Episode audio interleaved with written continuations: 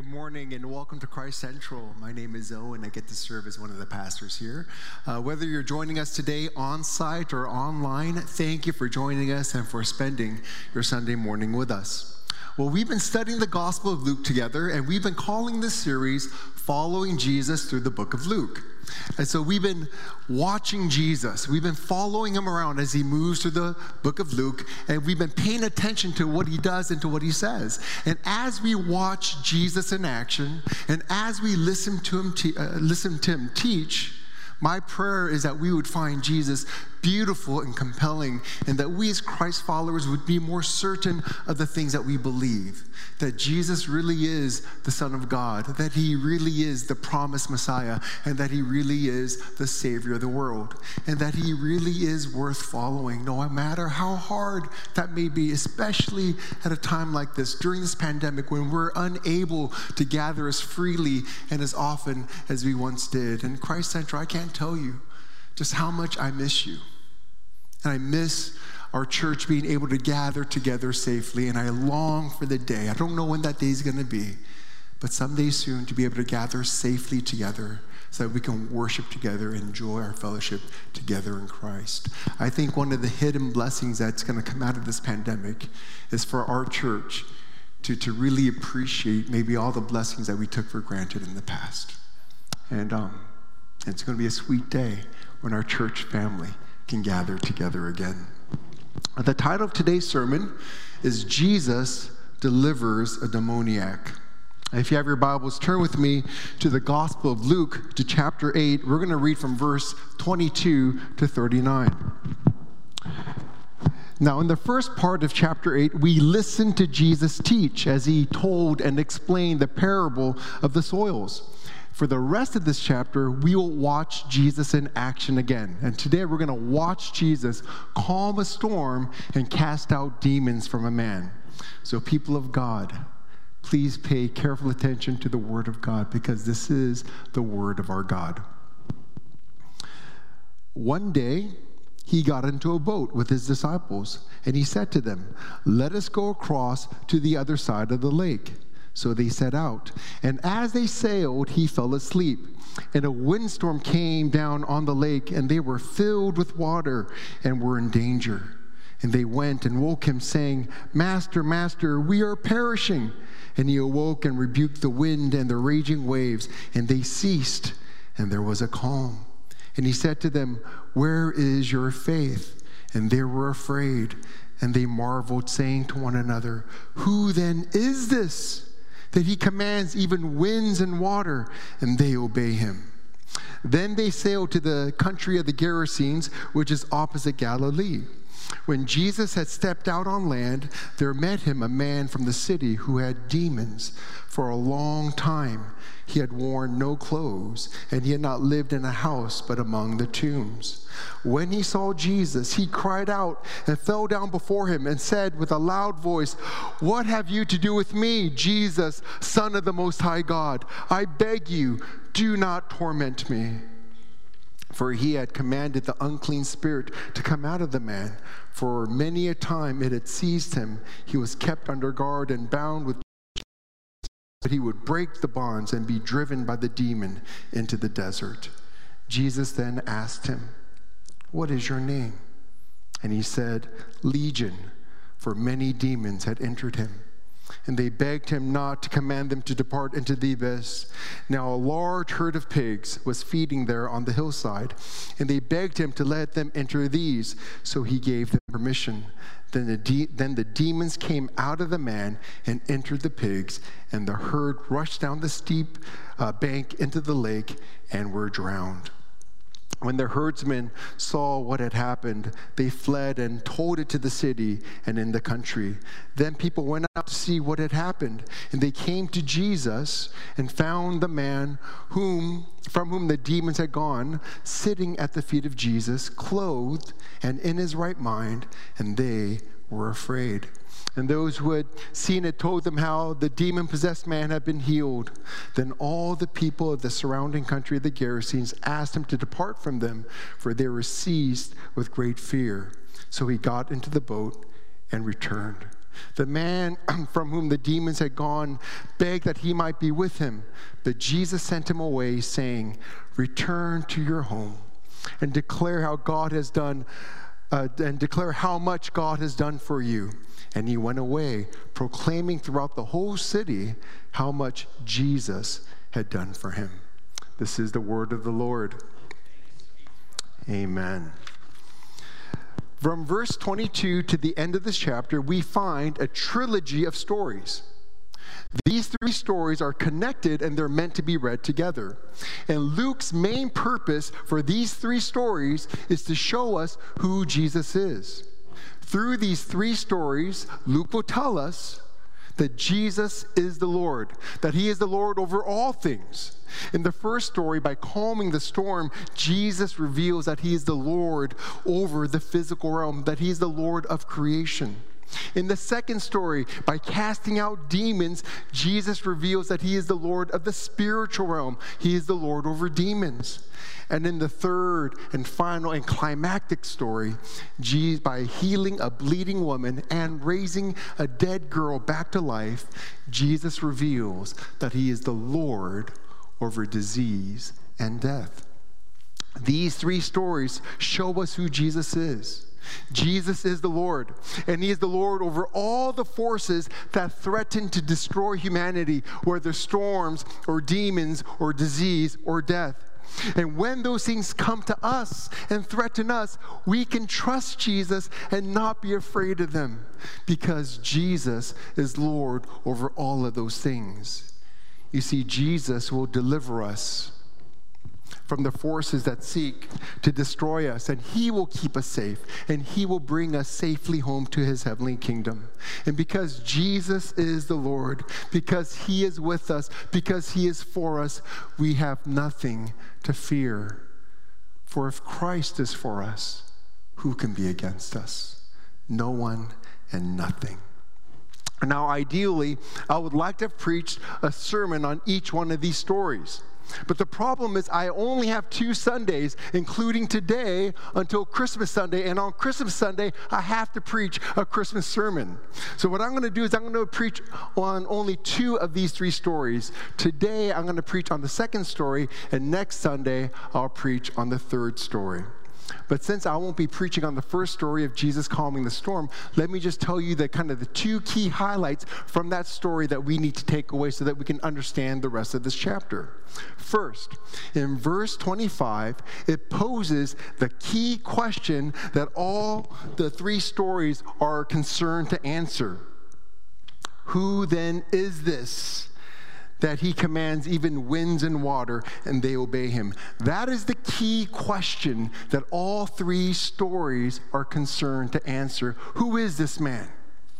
Second, he begins, this story begins to answer that question, to give us a partial answer that Jesus is the Lord over creation, that he is the Lord over the physical realm. He commands winds and water, and they obey him. And since creation only obeys the Creator, since the winds and the water obey Jesus, it must mean that Jesus is the Lord God, that He is the creator of creation. And as the creator of the world, Jesus is Lord over the world as well. But it is in the second story that this question will be answered directly and explicitly. The disciples ask the question, and guess who answers the question? A demon possessed man who confesses, Jesus, you are the Son of the Most High God. And it is on this second story that we're going to focus today. So here's the outline for today's sermon. First, the dehumanizing work of demons. Second, the delivering work of Jesus. And third, the declaring work of the delivered. Okay? Those are my three points. First, let's consider what the Bible has to say about demons. So let me ask you, what comes to your mind when you hear the word demons? Does a scary image of a red person with horns and pitchforks come to your mind? Or some terrifying monster that may look like witches or vampires? What comes to your mind when you think of the word demons? Now, it's interesting, the Bible never describes what demons look like. But here's what the Bible does tell us about demons. Let me tell you two things that the Bible tells us about demons. First, demons are real, they really exist. There is a spiritual realm where angels and demons and God exist. You see, the physical realm that we can see is not the only realm that there is. There is a spiritual realm that we cannot see with the human eye, but it is just as real as the physical realm. Demons are fallen angels. They were once angels, but they followed Lucifer, the archangel, in his rebellion against God. And God judged them for their rebellion and cast them out of heaven, so that Lucifer became Satan and those fallen angels became demons and devils. Author C.S. Lewis said something insightful about demons and how we tend to think about demons as human beings. He wrote, there are two equal and opposite errors into which our race can fall about the devils. One is to disbelieve in their existence, the other is to believe and to feel an excessive and unhealthy interest in them. They themselves are equally pleased by both errors and hail a materialist animation with the same delight. C.S. Lewis is right.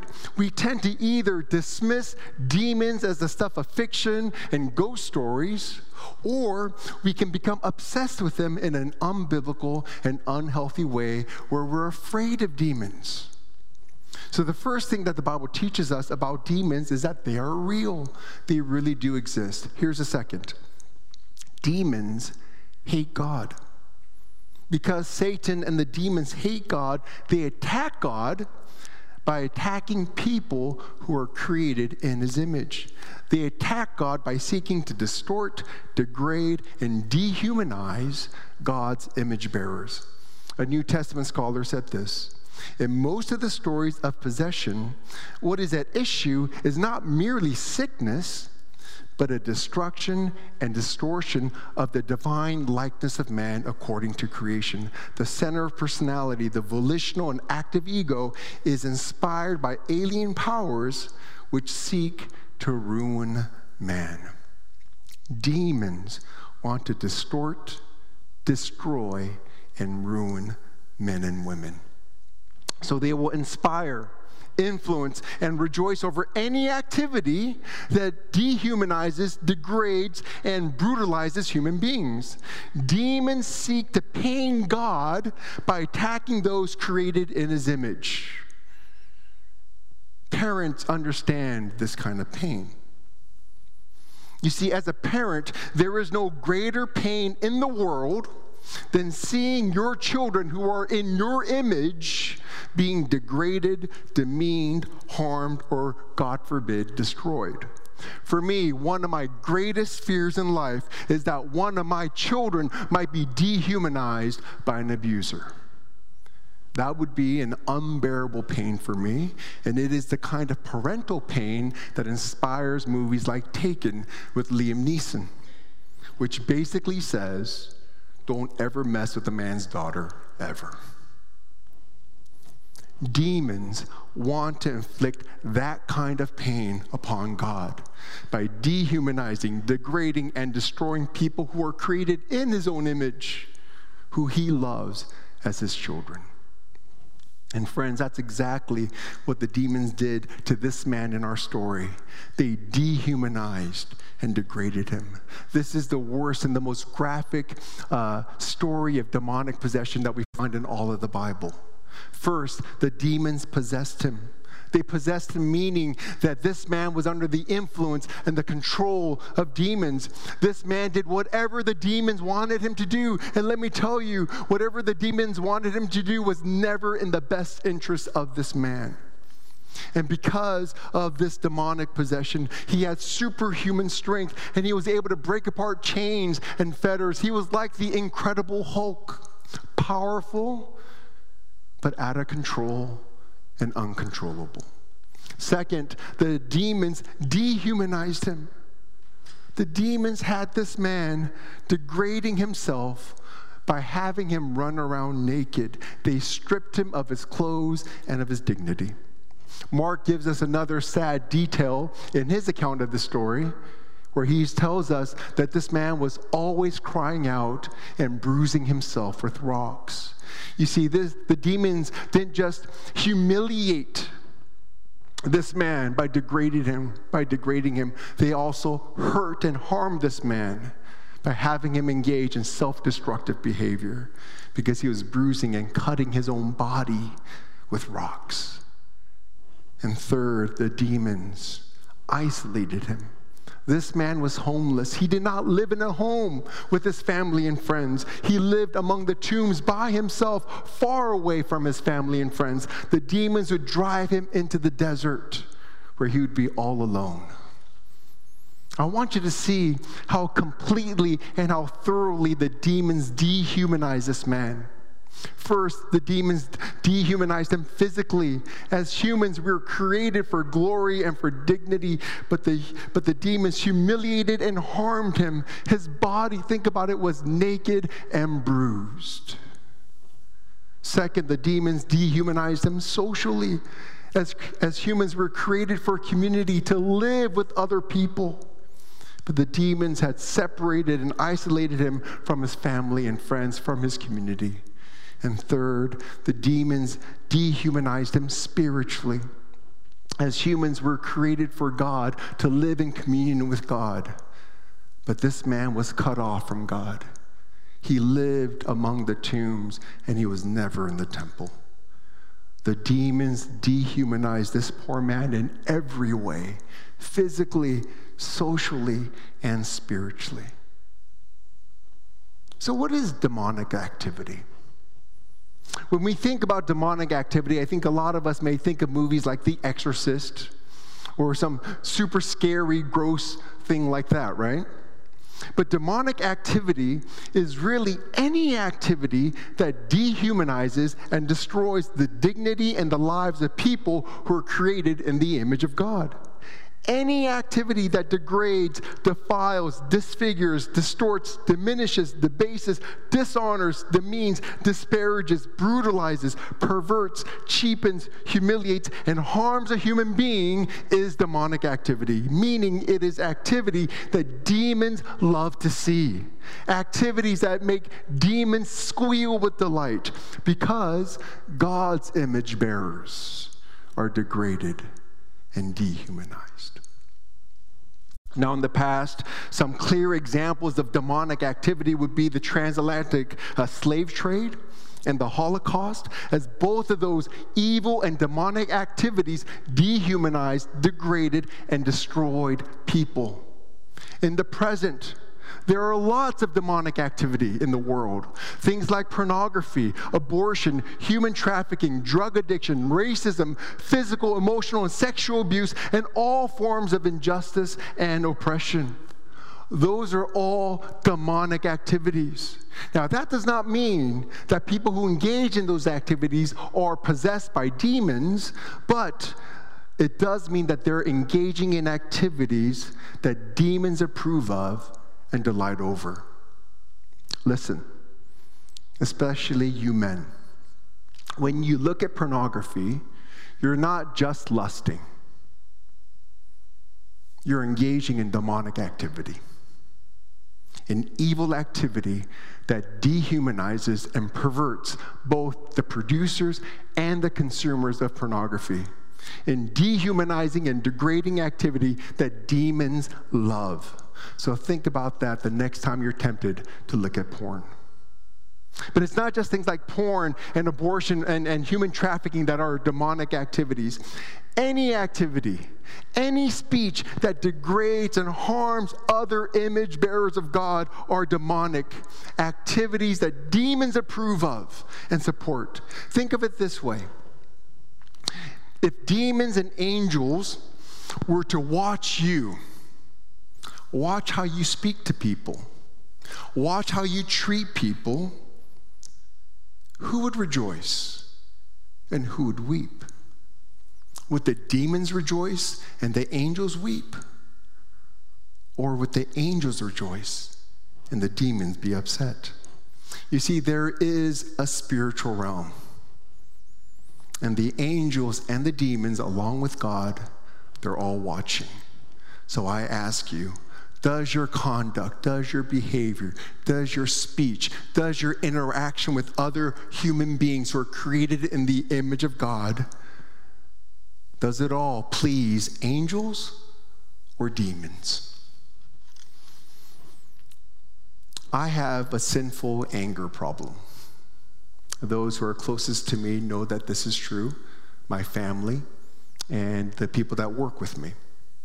And I'm seeing a Christian counselor for this, by the way, because I want to put to death my sinful anger by the power of the gospel. But when I, in my sinful anger, yell at and mistreat my family or my coworkers, making them feel unsafe and unloved and afraid, let me ask you, who do you think that pleases? God or demons? When I give into and indulge my sinful and selfish anger, do you think that humanizes me and makes me more beautiful? Or do you think that degrades and dehumanizes me and twists me spiritually? The answer is obvious, isn't it? The other day, I told the pastors on our staff that I don't want to end up being that guy that is always angry and that eventually drives away everyone that I love and cherish, and to end up alone at the end of my life without any real friends. And nothing would make the demons happier than for them to see me become spiritually deformed and distorted because of my sinful anger and to end up all alone because nobody can bear to be around me.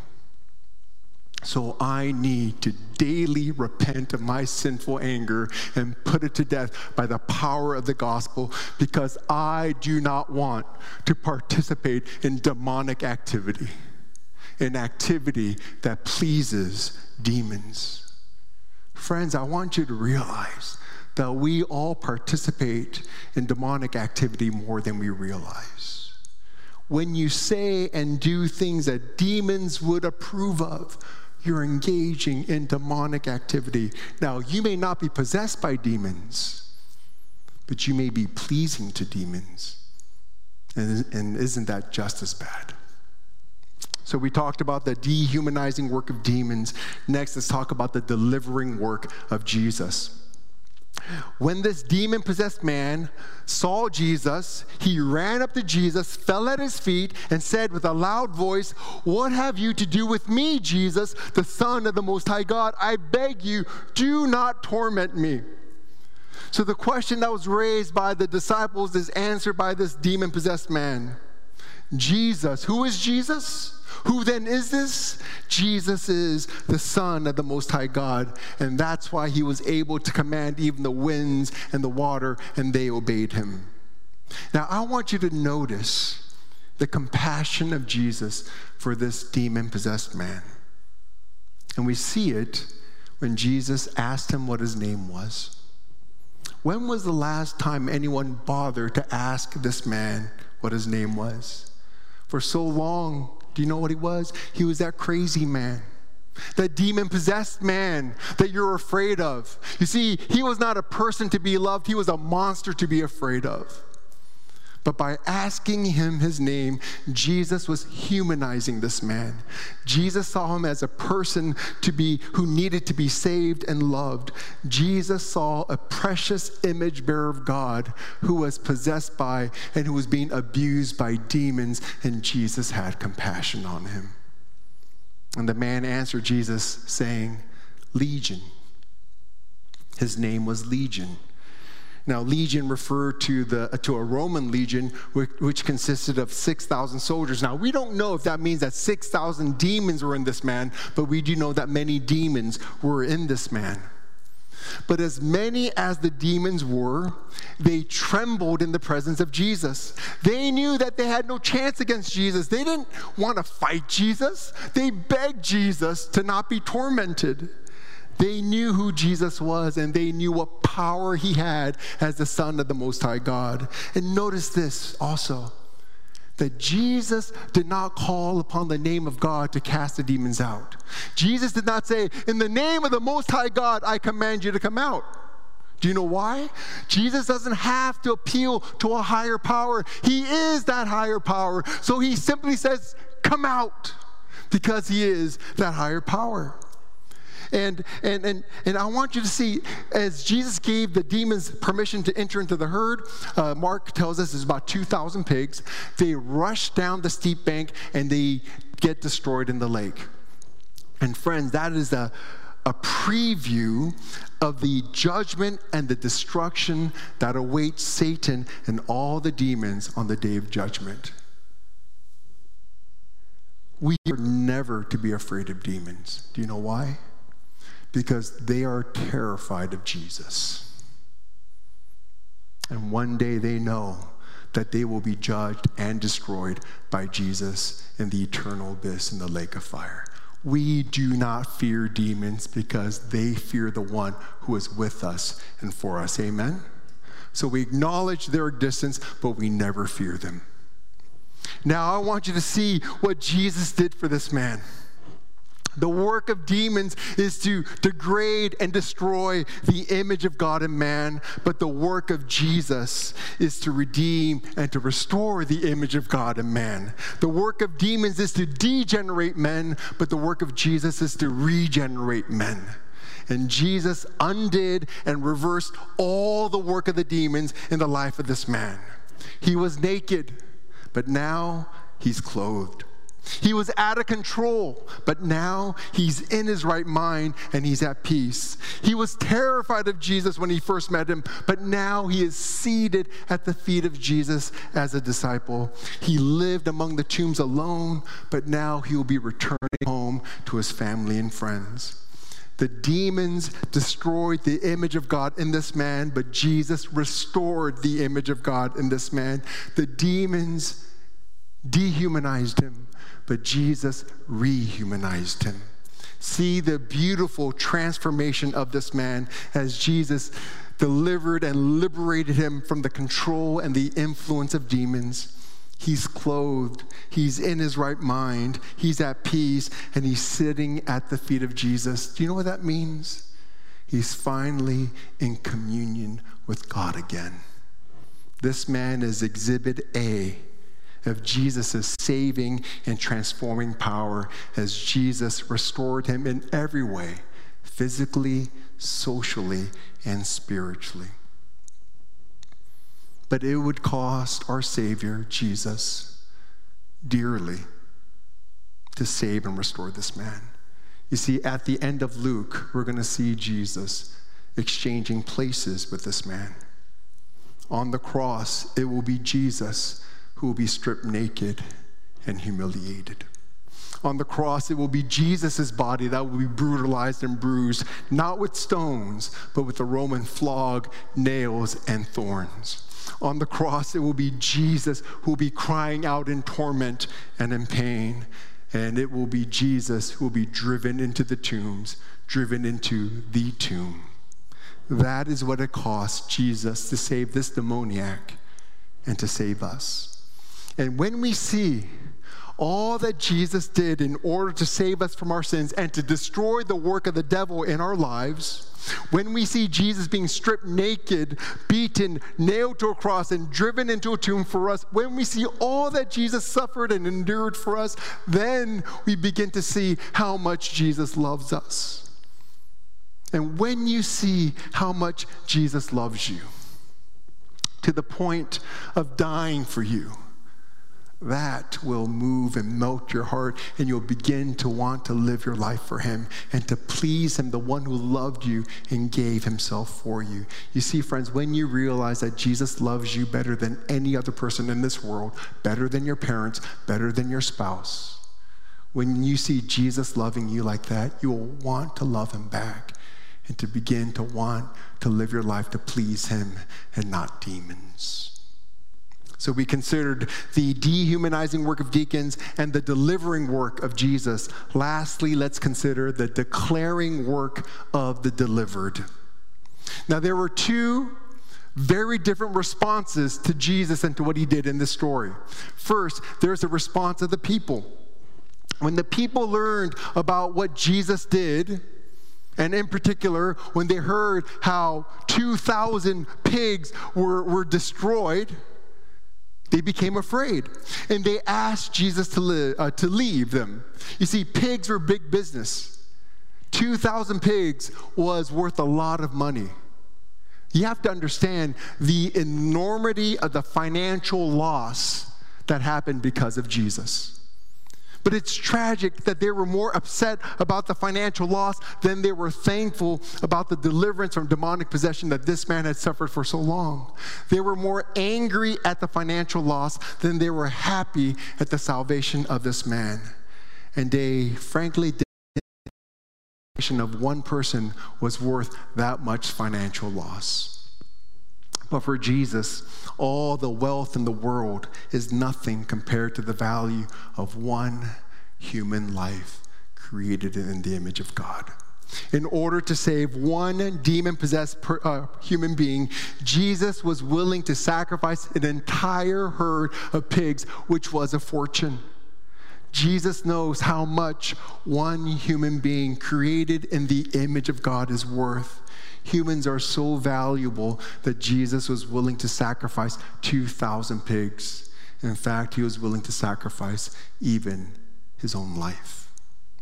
Second, there was the response of the, of the man who was um, delivered from his demonic oppression. Now, his response is the complete opposite of the people, isn't it?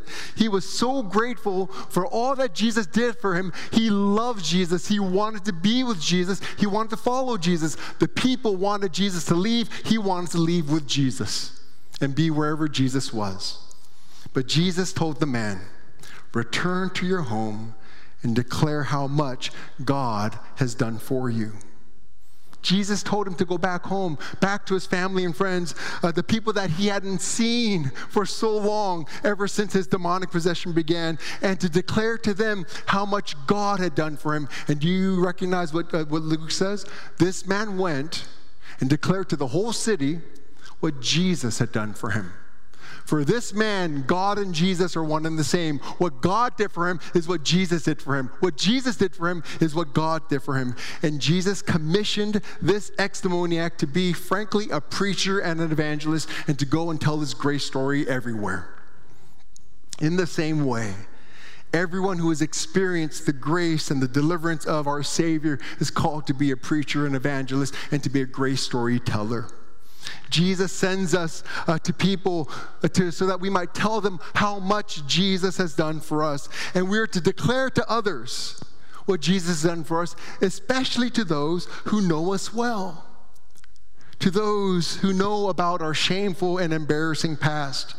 A friend of mine has shared with me, he serves as uh, one of our worship leaders. And, and he said that um, sometimes when he's leading worship, and he sees someone in, in the congregation from his past who knew what a, what, a, what a bad guy he once used to be, uh, who knew all the foolish and the, and the reckless and the selfish things that he's done. He says he sees that and he begins to feel ashamed and unworthy to, to, to serve Christ because of his past sins.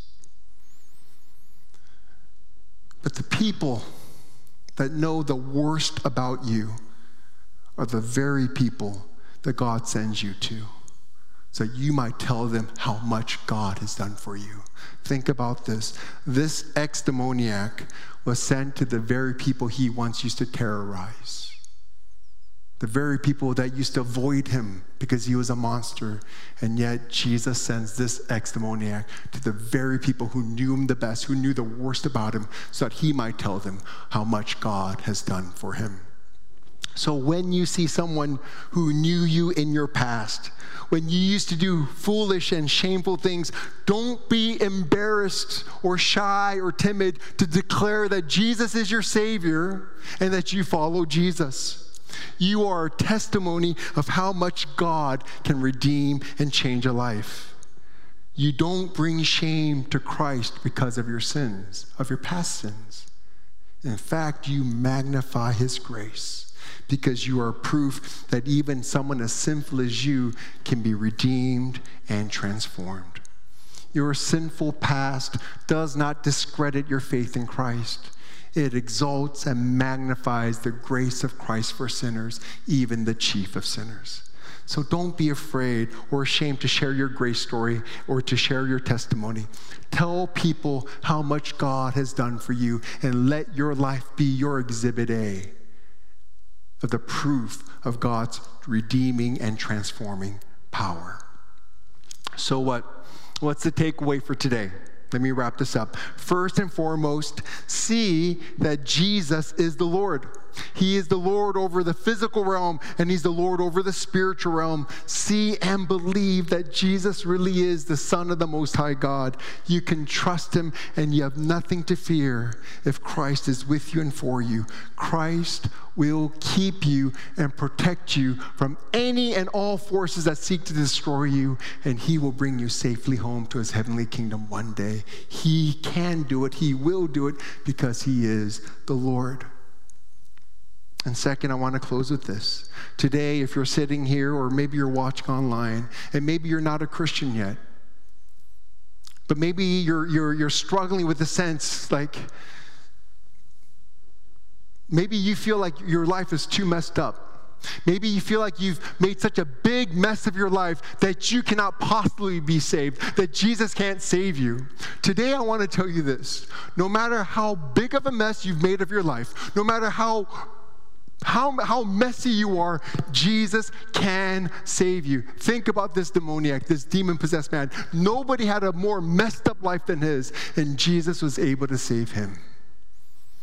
And he can save you too. No one is beyond the reach of God's grace. No one, not even you. No matter what you've done, no matter what your self degrading sins may be, Jesus can restore you. No matter how much you might have abused other people, Jesus can forgive you. There is hope for you.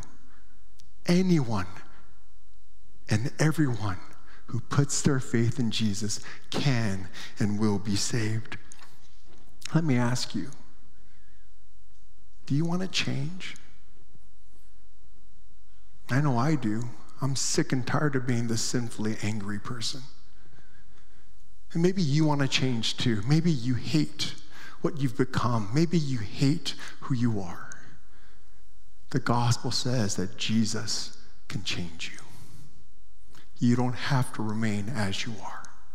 Repent of your self degrading and self dehumanizing sins and trust in Jesus. And He will come into your life by His Spirit, and He will not only save you, but He will sanctify you, and He will restore the image of God in you and make you a more lovely and beautiful person. The Holy Spirit promises to change and renew and transform everyone that comes to Jesus. If Jesus can save and restore this demon possessed man, he can save and restore you. Amen. Let's pray together. Father in heaven, thank you so much for this story that we read today in the Gospel of Luke. And, and in the salvation and transformation of this demon possessed man, we find all the hope that we need. When we feel unfixable, when we feel more messed up than, than, than can be fixed, we know that Jesus, you can heal us and you can restore the image of God in us and you can make us the kind of people we long to be holy and good and pure and lovely. So, Lord Jesus, begin a work of grace in us, and by your faithfulness, bring it to completion. Make us more and more like you, Jesus, until the day when we see you as you are, and we will be completely made like you. Amen.